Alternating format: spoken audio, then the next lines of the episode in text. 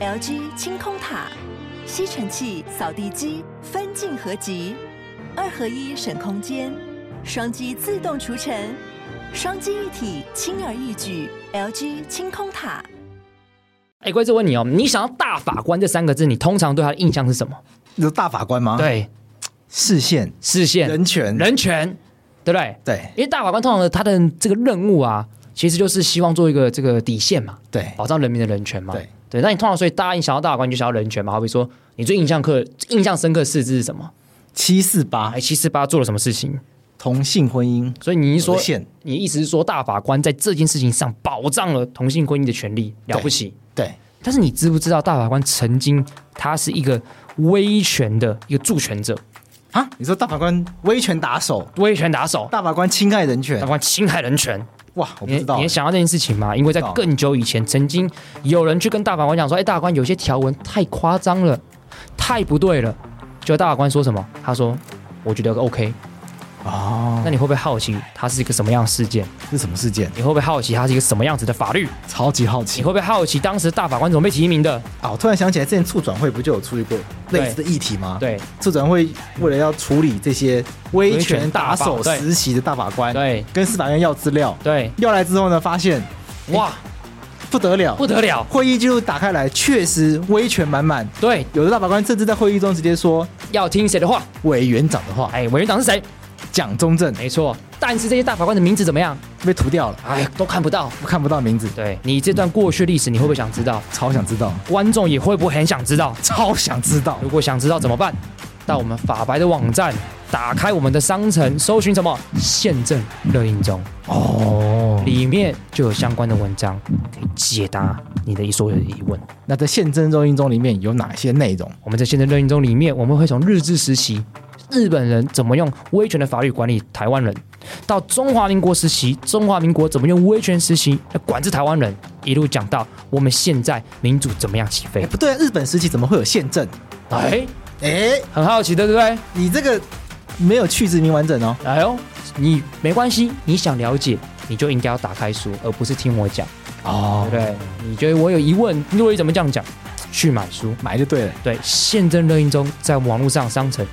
Google 不不，直接去商城打开，看到红色那本书《宪政任意中，宪政热卖中》，没错，就可以得到你想要的答案。刚刚那些贵志说不知道怎么回答那些疑问，都在书里面。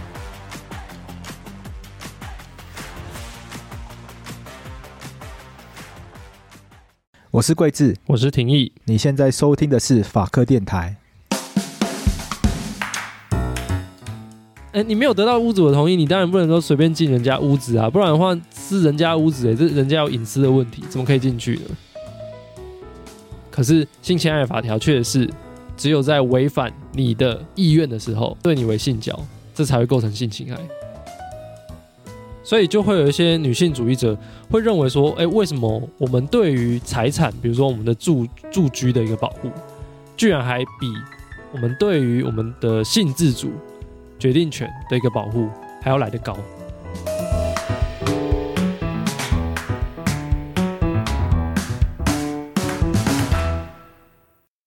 今年三呃，大概在还蛮还蛮还蛮近的，大概在三月初跟三月中的时候。你说今年三月初？对对对，今年二零二二年三月初的时候。对对对对对，呃，发生了好几次停电嘛，那大家都可能在注意停电的事情，那可能没有注意到有这一则新闻。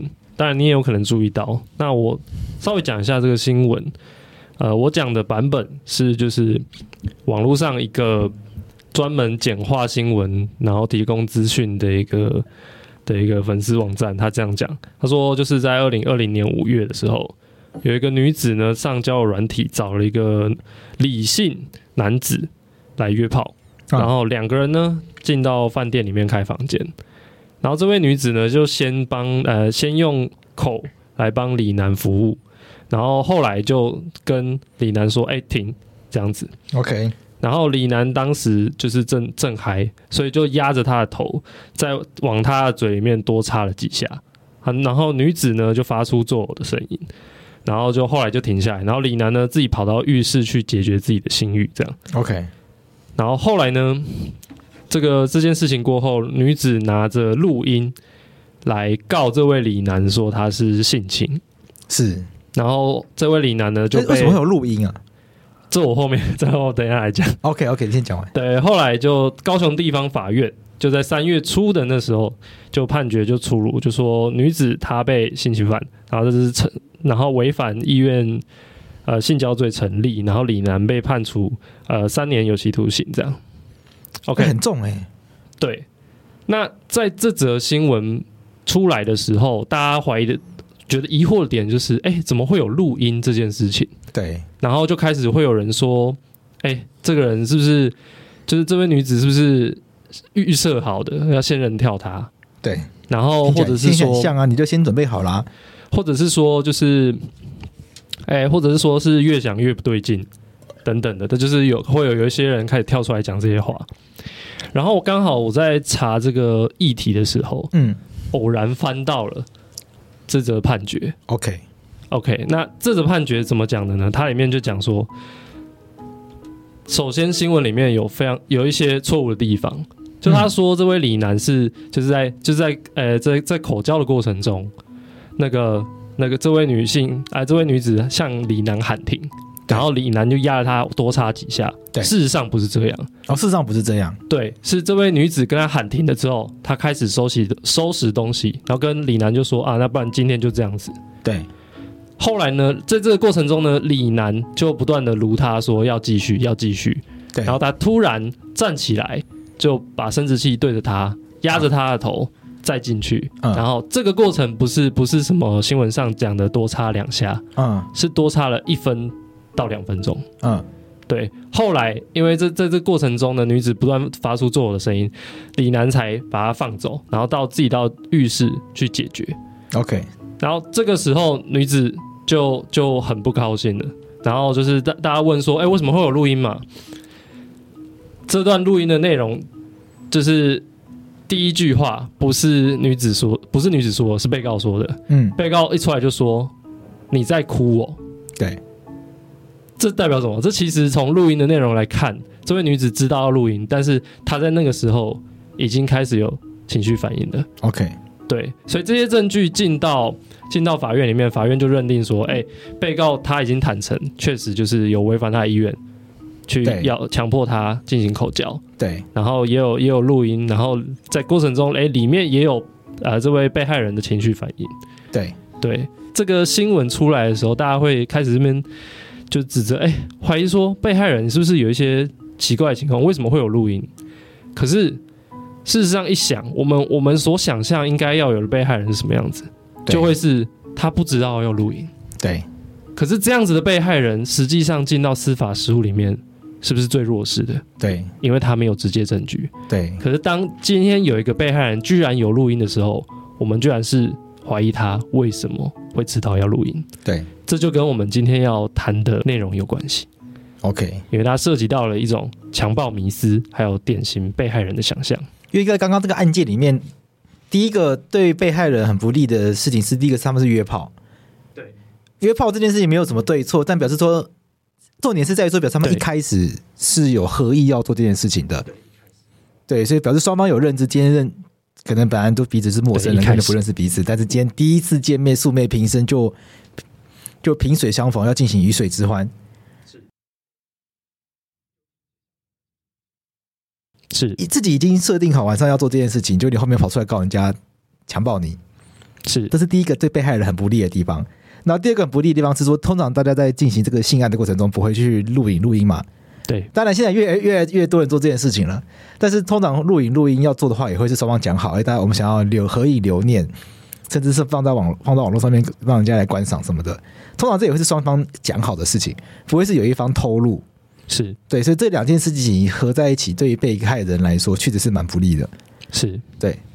那我要强调一下，刚刚就是我们提到的那一段录音啊，他不是被呃被害人不是在录他跟这位被告就是性交呃性性行为的过程，那他是从被告进入浴室开始自我自我解决的。这个时候他才开始录音，所以他录的那个过程是被害人在质问被告说：“哎，你为什么要强迫我？”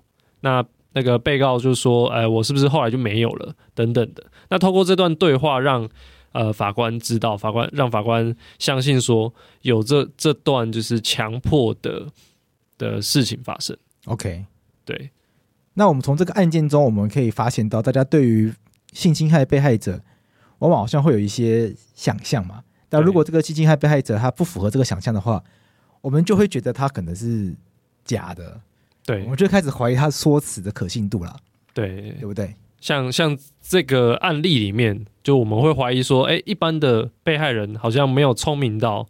就是没有没有立即可以立即反应到，哎，要知道要录音。对啊，大家会觉得说，传呃，大家可能自己会觉得说，你都你如果真的被性侵害的话，你怎么会你怎么会有这样子的一个机会去录音？对啊，怎么会想到要录音等等的？但是如果今天假设真的有一个被害人啊，马上想到说必须不行，我一定要保护自己，然后开始录音，然后去质问被告的时候，这这件事情虽然能够保护自己，反而在。反而会成为大众、社会大众，或者甚甚至是法官去质疑他说：“诶，你为什么这么聪明？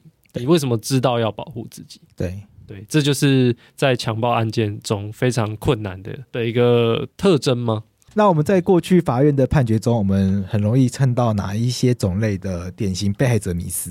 其实我们讲法院会有一些典型被害人迷失，有一部分可能是因为他们真的带有这些迷失，另外一部分可能也牵涉到说法院在处理这些案件本身证据就不足，所以他们在判断到底强暴有没有发生的时候，往往需要一些证据。他们在用证据去看这这件事情有没有发生的时候，就会想要去归纳出一个强暴案件的发生到底会有什么样的特征。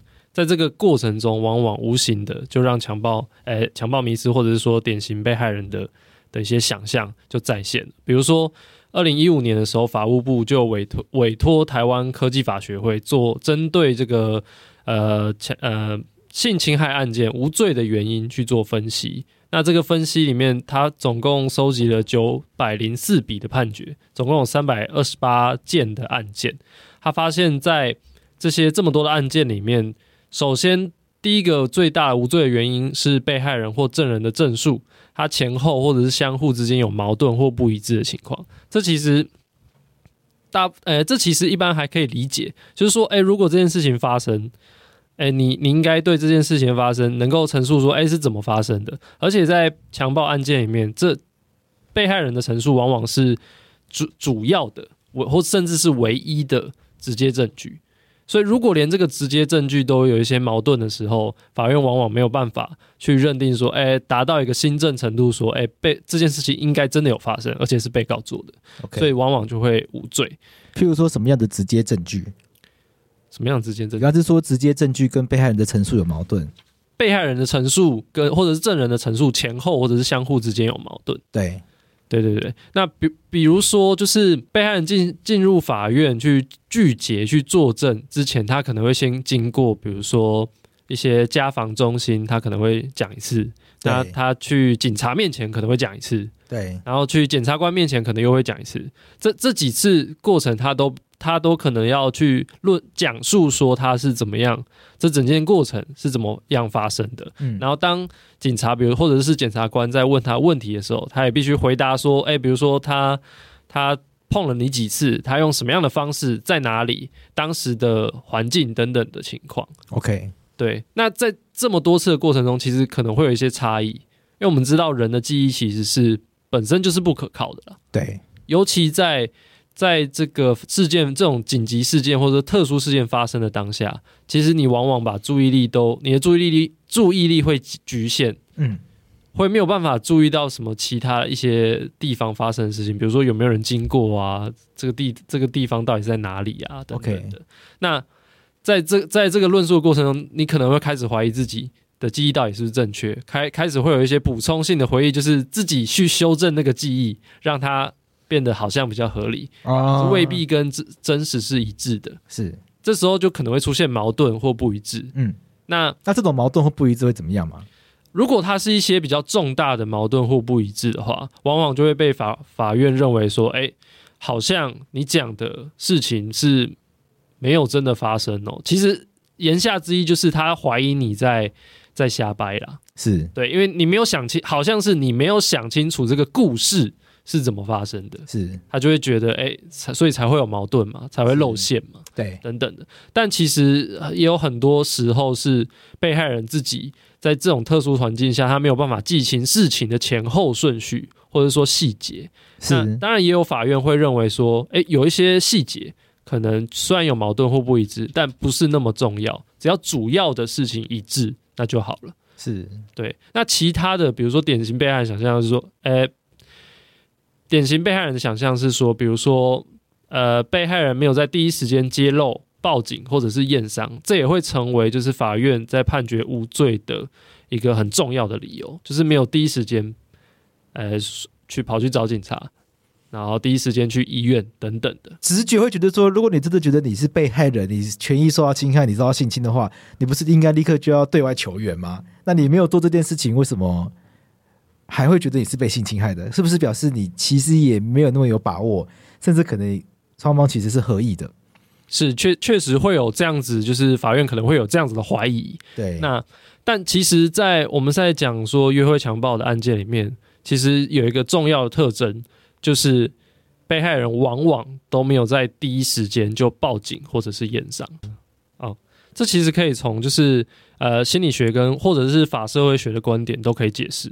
那心理学的话，就是有一个呃精神病学的教授，他叫马迪霍罗威兹。那他有提出一套创伤回应理论，它里面就讲说，哎，如果经历到创伤，他的第一个阶段是这个受到创伤的人，他会意识到创伤的发生，而且并且去宣泄它。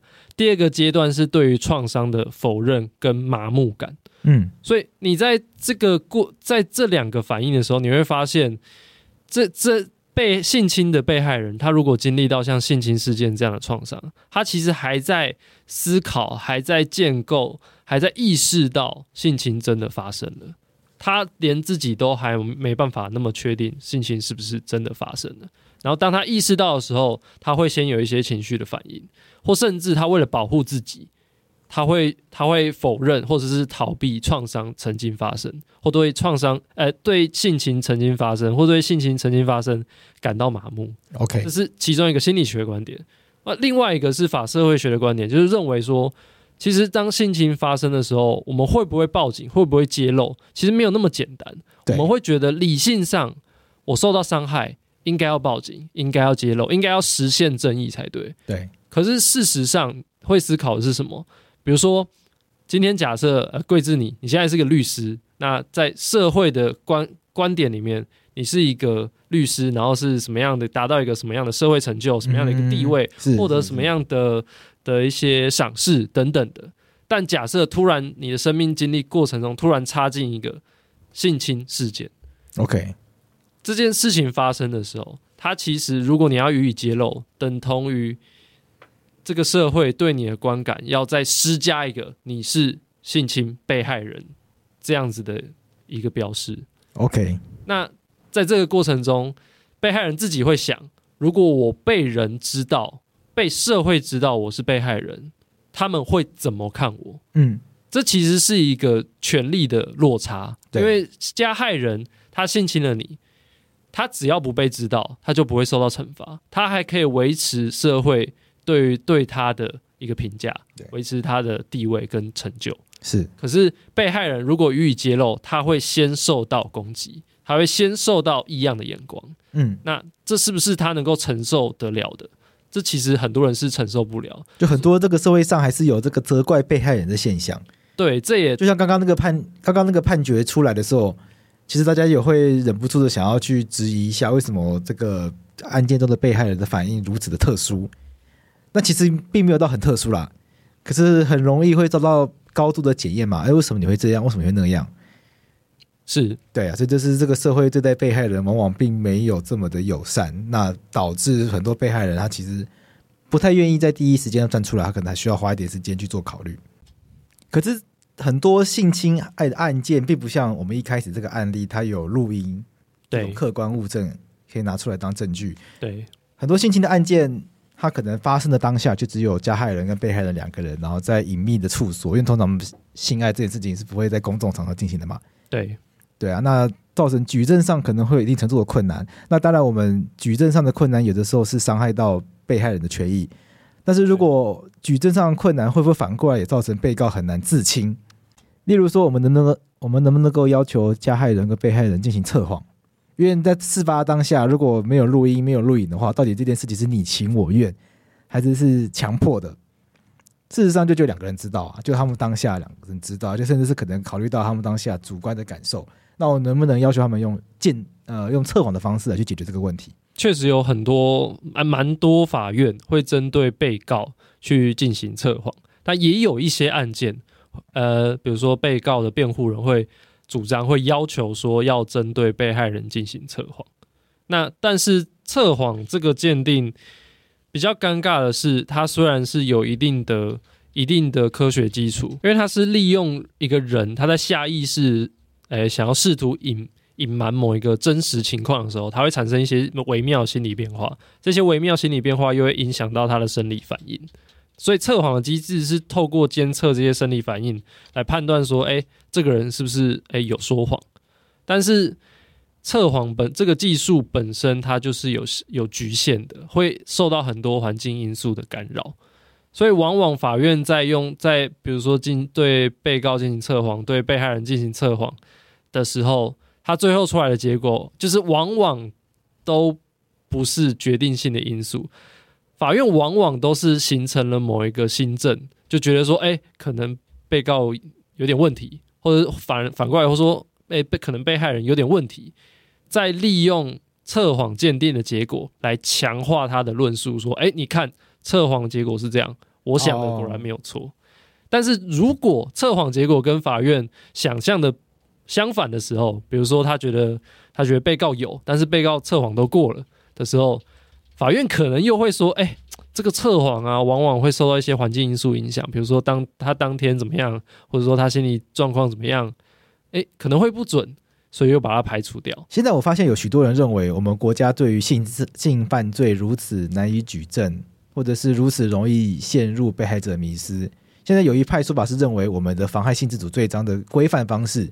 本身就有一定程度的问题，是。那我们的妨害性自主罪章，它的规范规范方式是什么？妨害性自主最主要、最主要、基本的一个法条是违反意愿、违反意愿性交罪。它它现在的规定是对男女以强暴、胁迫、恐吓、催眠术，或者是其他违反其意愿的方法而为性交者，好，然后出于的的的的的的，那他。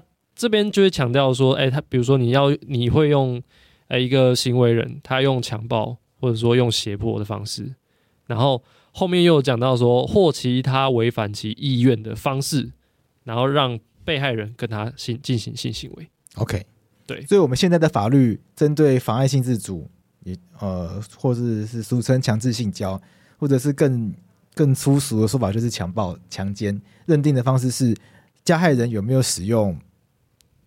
呃，强暴胁迫的手段，来让被害人从事违反他意愿的性交。换句话说，要证明两件事情：第一件事情是这个加害人有使用不法的手段，然后第二件事情是被害人从事这一次的性交，这件事情是是他不想要的，是违反他意愿的。是，不过这个就是会可能会进到一些就是呃法学界里面比较比较细部的探讨，就是说到底怎么样叫做。或叫做所谓强制性交呢，或者是叫做违反意愿性交呢？目前我们，呃，这个这个违反意愿性交罪的一个法条结构不是最初的结构。最开始的时候，我们的规定是只有对于妇女用强暴、胁迫或等等等等的等方式，致使不能抗拒而奸淫之，叫做强奸罪。OK。对，那这个模式被我们呃叫做强制模式，意思就是说，它一定要有一个强暴或者是胁迫的这样的一个我们说强制的手段，让这个被害人呢不能抗拒，达到一个不能抗拒的一个情况，我们才说他是强奸罪。现在法条改成了或其他违反其意愿的方法，呃，法学界就开始有一些争论，就比如说，哎，那到底前面写了强暴胁迫？还需不需要有一个强，先有一个强制手段呢？那就有有一些学者就认为说，哎，不行啊，这个就算修改过后，还是跟以前一样，还是要有一个强制手段，而且就是要达到一个非常高度的一个非常强的一个手段，去压制被害人，再去从事性交才行。那有的学者就觉得说，哎，不需要那么强，只要能够，哎，妨害他的妨害他的意愿就好了。那也有目前比较新进的法院的认为，呃的见解呢，越来越趋向于，不管他用什么样的方法，只要违反他的意愿，不需要有任何强制手段，都可以成立。嗯、OK，所以我们说我们现在的呃违反意愿性交罪嘛。慢慢从原本传统的一个强制手段的一个概念，慢慢趋向于只要违反他的意愿跟他从事性交，那就会成罪。这样子的解释方式不会让性犯罪变成被害者说的算吗？我想网络上面有很多的批评是，或者是很多的质疑是来自于，如果是这样子来认定性犯罪的话，是不是就被害者说的算？我觉得我这我被强奸，我就是被强奸。这个我们要首先要认知到的是，就是呃，绝大多数的强暴案件其实都是受试者强暴，然后或者是约会强暴这些为主流。对，在这些强暴的案件里面，有一个很重要的特征，就是加害的过程，他很少凭借武器或暴力，而加害人往往就是比较多凭借是口头威胁或者是其他的压力。而被害人也很少有极力抵抗的一些激症，比如说衣服会被撕破啊，或身体伤痕。对，原因是因为加害人用的压力，对你心理造成的那些压力、那些胁迫，他都是用他跟你之间的关系当做他的优势来逼你就范。是，所以往往不会有一些客观的迹证，甚至你说性交应该会有一些什么裂伤等等的，这其实是很难判断的。嗯，就很多时候是没有留下迹证的。是。对，所以呃，我们说从强制强制模式到违反意愿模式的一个立法，其实反映的是，哎，强制模式它往往会要求说，哎，你应该要有一些迹证表示说，哎，有一个这个加害人他用了强制手段去压制人家嘛，对，对不对？可是，在实际上，很多强暴，绝大多数的强暴案件，你很难去找到这样的一个证据。哦，所以实际上强强暴案件、妨碍性自主案件，其实不像大家想象的。会一定会使用什么暴力啊、蛮力啊，可能用绳子绑起来拖到草丛啊，对，对，粗鲁的。其实很多情况可能不是这样，都不是，是往往就是最接近，比如说武器的的一个手段，就只有他的双手而已。OK，对，当然很难留下，比如说什么伤痕等等的都很难。是，但会也会有人说，那这样子的话，我们要怎么去判断这个被害人当时是不是？哎，比如说他是同意的，又或者是他是不同意的？对，我们要怎么知道呢？所以法院也蛮很担心，就是呃这样子的案件，往往都是呃比如说被害人说了算，他跳出来说他被他被他被强暴了，对，那就是就就真的有强暴了。所以法院就有也有发展出一个一套证据的一个体系，我们叫做超法规补强原则。那先讲一下什么叫补强原则呢？就我们过去过去很多被告。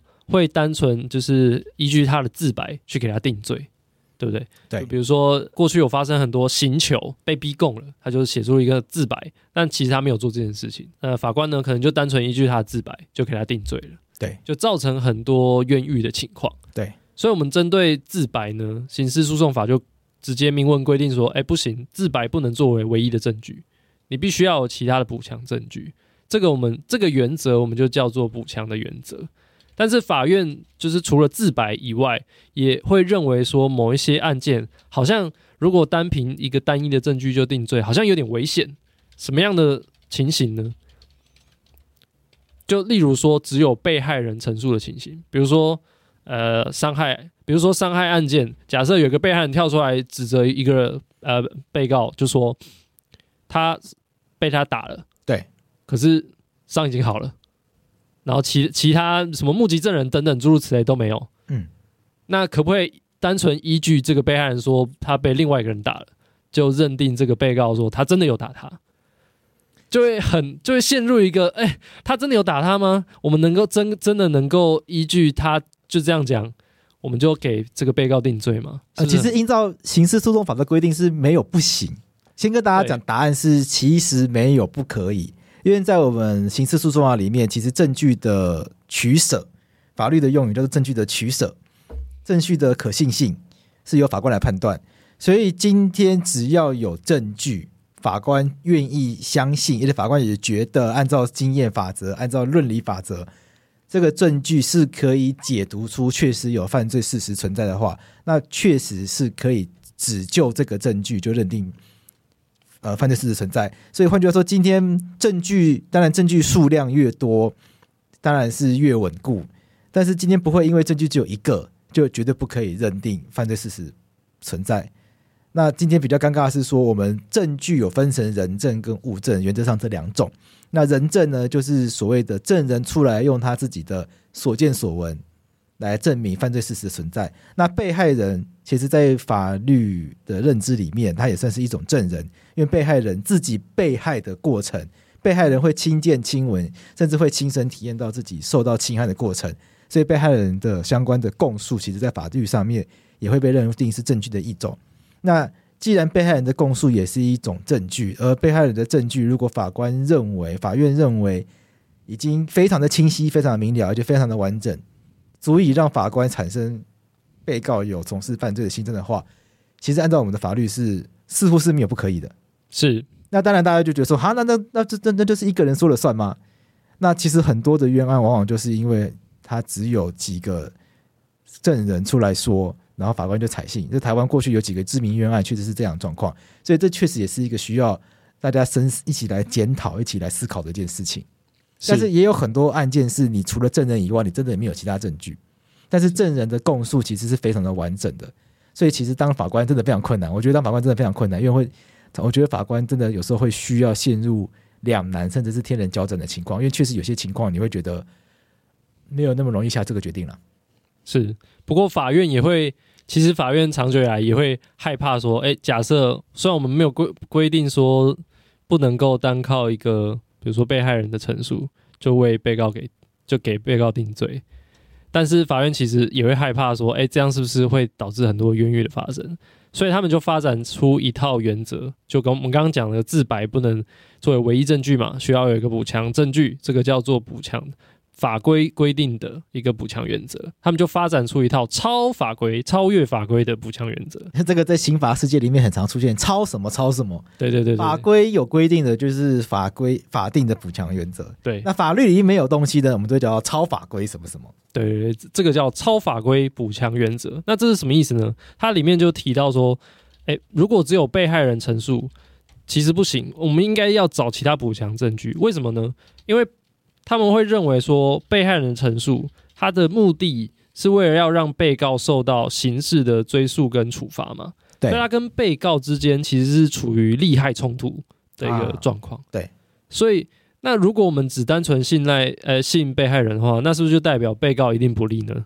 对，所以他们就认为说，哎，好像不能这样子，因为被害人会因此他被害人的陈述可能会因此会夸大、会渲染。所以他会认为说，被害人的陈述呢，是不是应该会比那些跟被告没有利害冲突的人做的陈述相比起来，他的证明力、他的可信性比较低？是对。所以这个原则呢，就发展出来，就认为说，哎，如果被害人陈述不行，他不能作为唯一的证据，应该要找一些其他的补强证据。这边要跟大家解释一下，刚刚我们讲的说，证据能不能够采信，可以采信到什么程度，原则上是法官自由心证的范围。是。那我们在刑事诉讼法里面有一些东西是需要去有一些方法去控制法官，让法官不要太轻易的去采用什么样的证据。所以这时候就出现刚刚提议讲的这个超超法规的补强原则。超法规的补强原则意思是说，被害人的证词本身值不值得采信，然后按照被害人的证词可以采信到什么程度，这个当然都是法官可以按照自己的社会经验、按照自己的论理法则、按照自己的感受。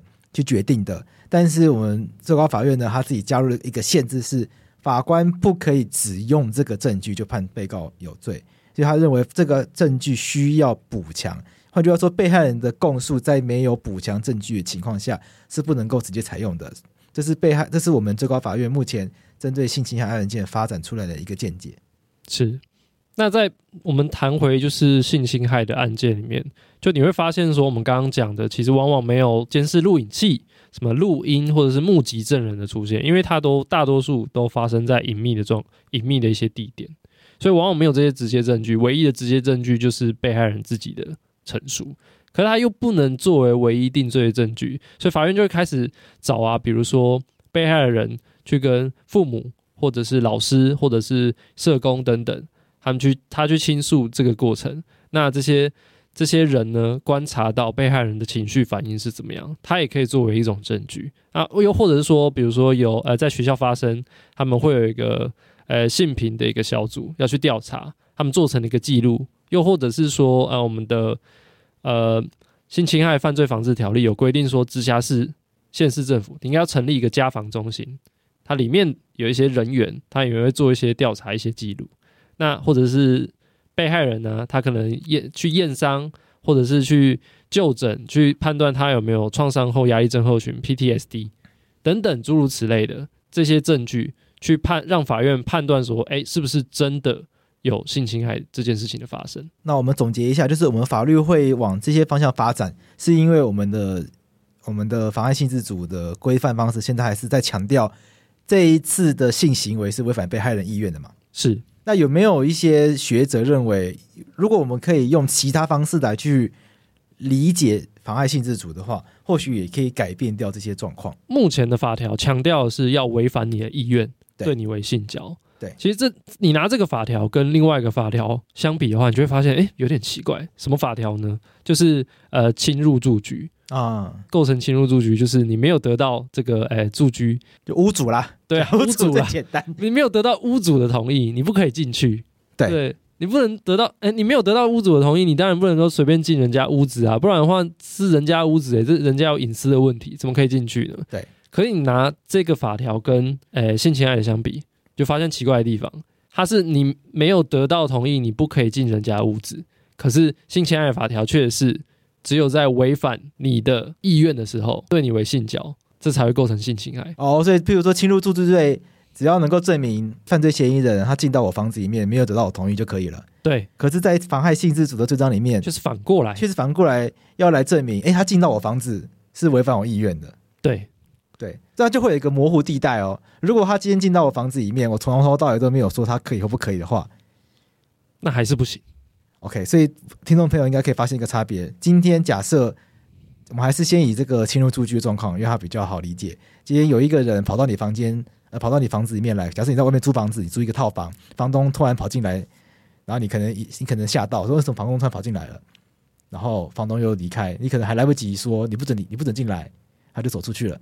在这种情况下面呢，按照现在的侵入住居罪，这个房东有可能会构成侵入住居罪，因为他进入你的套房是没有得到你同意的。是，可是如果用这个妨碍性自主的这个概念的话，诶，房东进来你房间，可是因为你没有表达出这个行为是违反你意愿的行为，那就会变，就可能会导致无罪的结果。对，就很有可能会导致无罪的结果，就变成就变成你要证明这件事情是违反你意愿的。对对，这它其实会有个落差在，所以就会有一些女性主义者会认为说，哎，为什么我们对于财产，比如说我们的住住居的一个保护，居然还比我们对于我们的性自主决定权的一个保护还要来得高？性自主决定权反而还要需要去，你去还需要去跟人家说明说，他违反了我的意愿，你才能够得到刑法的保障。对，所以就。有一些女性主义者认为说，哎，我们不应该采再继续采违反同意模式的性侵害立法，我们应该改采积极同意模式的立法。什么意思呢？这样子的法条结构就会变成是未得你的同意，跟你为性交行为，那就是构成犯罪的。OK，但是这样子会不会会造成未来举证上的困难？因为就变成要去证明这个加害人。他没有取得被害人同意，就是没有取得被害人同意这件事情是很难证明的，因为你很难证明我没有同意，或者是我有同意，所以我觉得这对双方来说可能都会有一定程度的困难。对，就是是性侵害案件，它的本质就是证据非常稀少。对，可是，在证据非常稀少这件事情，我们往往思考到的是，它会对被害人造成不利。但事实上，你把它放到法庭里面，很多很多案件里面，它不仅是对被害人造成不利，它其实也对被告造成不利。对，因为你永远没有办法让法院做出一个比较比较可靠的判决，说，哎，到底是谁有谁有问题？OK，所以这件事情我觉得还是可以分成两个层次来思考。第一个层次当然就是说，到底什么样的行为应该要构成性侵害？性侵害的标准到底是什么？那按照廷议的整理，我们性侵害的标准其实经历过两一次变化，从一定要有强制的手段，到一到我们不在意客观上有没有手段了，我们不要在意的是被害人主观上是不是觉得他是被强迫的。是，然后接下来又有学者认为说，而如果一直去关注。被害人是不是被强迫的话，我们就会太过在意被害人的事后反应是不是表现的很像一个可怜的人，是就会陷入强暴迷失跟典型被害人。所以就有学者又继续认为说，哎，其实我们不应该把焦点放在被害人的感受，我们应该要把焦点转成去观察，到底双方在发生性行为的这过程中，到底是不是被害人有同意。让加害人做这件事情，所以违反意愿这件事情等于倒过来了。过去我们关注的，我们现在关注的一直是违反意愿这件事情。那我们关注违反意愿，我们会去观察到底被害人事后的反应，或者是当下的一些当下的一些情绪等等的，是不是让我们可以认定这件事情是违反他意愿的？那有一些学者建议把它倒过来，我们去观察到底。被害人有没有表达过同意加害人做这件事情？如果没有的话，那他就是违反意愿的。是，他把它倒过来做。那不管是选择，其实不管是选择哪一种立法模式，证据稀少这件事情，它都是性侵害案件它必然要面对的困境。不过即使是这样，廷益，你有没有一些案例可以分享？是说，譬如说在，在因为台湾现在还没有采取积极同意模式，在已经采取积极同意的模式的国家里面，他们会怎么样去判断？被害人有无同意？有没有一些具体的案例可以让我们的听众朋友比较理解？未来如果采取这样子的方式的话，他会如何操作？在文章里面就是有找到呃一个案例，是加拿大。加拿大在一九九二、一九九四的这段期间，他们改采了积极同意的一个标准。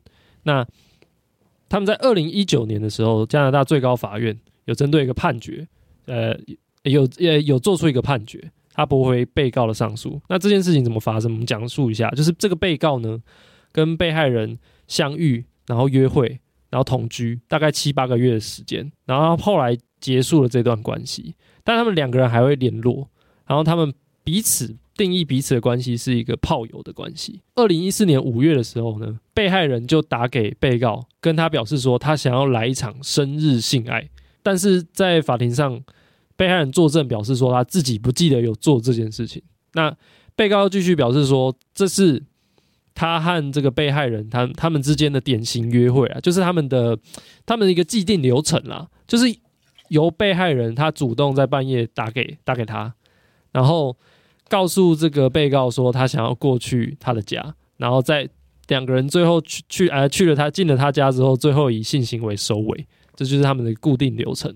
那当被告把被害人载回住处之后，就是他们两个人就开始跟这个被告的室友一起喝酒、聊天、看电视等等的。那被告就跟被害人表示说：“我等一下要跟你性交啊，英文就叫 I'm going to fuck you，就这么简，就这么直白这样子。”然后被害人就回被告一个微笑，OK。然后被害人作证，他表示说他完全不记得这件事情，但是可能有。几分钟之后呢，被告就邀请被害人下楼，被害人。则对被告表示说，今晚不会有任何事情发生，但是被告又作证否认说他曾经听过这件事情。然后两个人坐在沙发上合意的接吻，然后被告对被害人提议，就说：“哎，我们要不要去床上？”那从这个时间点之后发生的事情，两个人的证词完全相反，就。被告作证是说，他们进行了一场合意的性交，然后直到半夜，因为他不小心打了被害人的头，把他打醒了，所以他，然后被害人对他开始就是讲很多很生气的话，他觉得很烦，所以他把他赶走。然后被害人则表示说，他他否否决了被告的提议了之后，他就被拖被告直接拖进去强制性交。OK，对，你会发现在这个案件就是讲法南辕北辙呢。对，这就是性侵害。典型的一个状况，对双方之双方对于当天到底发生了什么事情，讲法完全不一样。对，这就是性侵案件的一个非常重要的困境。那加拿大的法院后来怎么判？这个案件在一审的时候，被告是无罪的。哦，所以表示说陪审团，因为加拿大是陪审团制嘛，所以表示陪审团认为上面刚刚讲的那个过程，应该可以认定被告有取得被害人的同意，是可能有那一抹微笑，然后你又有合意的接吻等等的。对对对对对。那检察官就觉得很不满，因为呃，被告强调彼此是炮友的这个关系，他他们认为陪审团已经被这个资讯给污染了，就是因为会认为说，哎，你以前是跟他是炮友，你跟他之前会打炮，那这一次我我们认为，哎，你应该也会同意啊。啊，检方认为他们被资这个资讯污染了，所以提出上诉。那二审法院就站在检方这边，那被告就不满，所以他就直接打到最高法院。最高法院就做做出一个认定，就是说，哎、欸，不行，这个资讯不能够提供给陪审团。OK，所以这个案件最后还是要回到事实审去做审理。那么，为什么认为为什么加拿大的最高法院认为他们是炮友的这个资讯不应该告诉陪审团？对，呃，这是因为。会造成一个偏见，就是说，呃，被害人如果在比如说在前一上一个月曾经在这种模式下同意了这次性那次性交，就代表在这个月的这这一天晚上就会同意。他们觉得这是一种滑坡，这是一种偏见，就认为说啊，他应该会同意了。他们常常打炮，不代表今天这个打炮是他同意的了。对啊，简单来讲就是这样。那大家很容易担心说，在积极同意模式下面，被告没没办法证明自己的清白了。但是在这个案件中，我们可以发现到，其实并不一定这么严重，因为诉讼的它只是将诉讼的重点转换。在传统的模式下面，我们会去关注的是，到底这个被告在那一天晚上所谓的生日性爱派对上面，用了什么样的手段去压制被害人的意愿。然后这个，然后我们也会用其他方法要去判断这个性爱是不是违反被害人意愿的。是，那我们会发现到说，采用积极同意模式后，诉讼的重点是转向被告为什么可以合理的认为他有取得被害人的同意。是，那被告当然在这个模式下面呢，他就必须要有合理的说明嘛，说当时的情境是我们过去都会用这样的方式去约炮，那当天也是用一模一样方式约炮，然后当天在一模一样方式约炮下面呢，我们我有我直接说我要我要跟你发生性行为，然后被害人给了一抹浅浅的微笑，然后后来双方又有合意接吻，所以我基于这样子的一个方式，我基于这样的一个资讯，我认为我取得同意了，是。所以我想，这个是积极同意模式跟现在的违反意愿模式，它最大的差别。是积极同意模式，我们会呃，大家如果有兴趣了解相关资料的话，大家会大家会发现它的它的简称叫做 Yes is Yes。对对，Only Yes means Yes。对对。那现在的模式叫做 On，叫 No is No。对对对对，No means No。对。他们中间关键的差别在于说，当被害人没有明确表达他意愿的时候。在积极同意模式下面，我们就会认为这就是一场不合法的性爱。是，但是在违反意愿模式下面呢，很有可能它就会成为一场合法的性爱。是，因为被害人没有明确表达意愿，那就会间接的造成，就会间接的暗示，也许加害人从来没有从事任何违反他人意愿的手段。是，对。在今天这一集，我希望可以带给大家的一个刺激或想法是，希望大家一起来想想看，在面对这个性侵害案件的时候，往往。其实法院真的会有他一定程度上审理的困难。那法院会有审理的困难，它当然也会造成被害人举证，或者是被害人呃求偿，被害人希望能够得到一个公平正义的判决的一个困难。但是如果我们今天一直只关注被害人的话，其实也有可能会造成被告被诬陷的状况。所以往往这个法律的制度是必须在两者之中找到一个平衡。到底面对这样子一个案件，我们到底应该怎么样去思考比较好？其实性侵害案件我。看到最后，我觉得要真的要解决这个问题，可能可能没有办法。就是在比如说，包括说女性主义者提到提过的诸多的一些方法，试图去去解决它，最后得出来的一个实证结果都是。其实是让人失望的啦，是。就是经过这么长的一段历史，我们去看待就是强暴的这这件事情的严重性的发生，那我们会发现，其实到最后可能能够去解决强暴的，是我们尽量不要再有所谓强暴迷思或者是典型被害人的想象，因为也有实证研究发现说，其实如果你越能够接受强暴迷思的话，你是越容易成为加害者以及被害者的。是，到最后我们会发现，不不论我们做出什么样的一个措施，最终最终都是指向强暴迷思跟典型被害人的想象，而我们要尽可能的去抹除这些迷思跟想象。是，这可能是我们对性侵案件要去做更多努力的事情。那我们今天节目就到这边，希望透过今天这一集节目，可以让大家多了解，就是我们国家目前对于性侵害相关案件的认定标准的一些转变，以及网络上相关的讨论背后的脉络是什么。也希望大家可以一起来思考，我们该怎么做才能够真正帮助到被害人。那同时也要兼顾被告的权益，是因为毕竟刑事案件有个最重要精神是。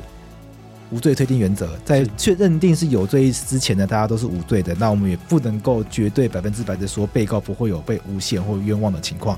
所以，毕竟涉及到一个刑事案件，我们该如何去设计到一个程度，是能够尽量的去保护被害人权益，但同时也兼顾那些被告的权益，让被告至少让清白的被告不要被冤枉。是是。那我想今天我们可以分享到这边，我们到这边，谢谢大家，拜拜，拜拜。